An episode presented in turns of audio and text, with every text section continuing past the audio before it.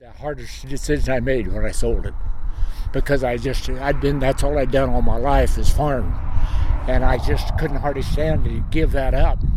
But you know, economics just made it so yeah, I had to do it. Farmers on the edge of growing cities face tough decisions as they age.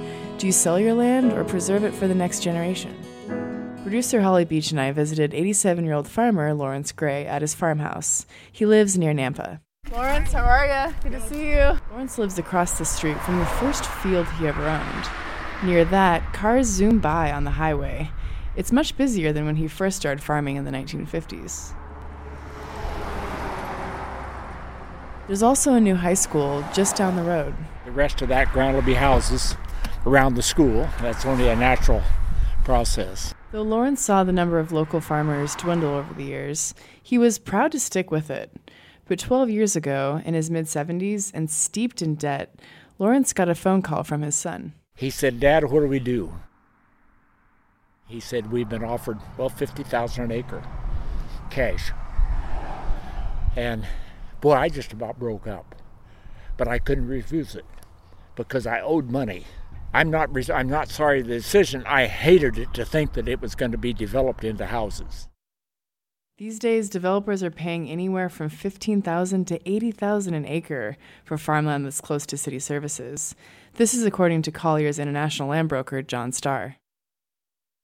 Treasure Valley residents care about saving farmland and open space. This year, Boise State researchers polled the public on this subject, and over half the respondents said they favored preserving farmland over building affordable housing. Nationwide, preserving open space is gaining momentum, says Julia Grant.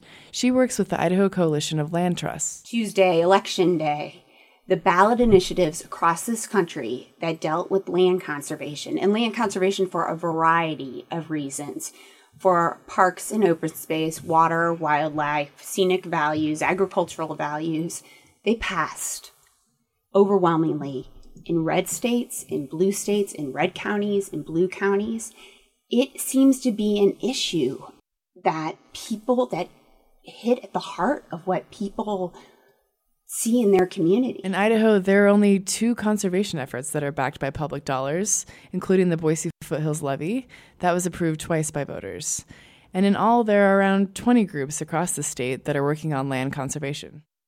If we as a greater community want to look at how our Treasure Valley is going to develop over time and the businesses that we're going to support and the land uses that we're going to support, we need to think about these things now. For farmer Lawrence Gray, it's more than just land use. It's about what the lifestyle represents. There's only three things that really are important in life, and that's sun, soil, and water. Without it, we have nothing. And, and the farmer takes care of that, he nurses it. That's the most important thing in life. Music is True North by Adam Seltzer and Springish by Gillicuddy. This piece was produced by Olivia Weitz and Holly Beech.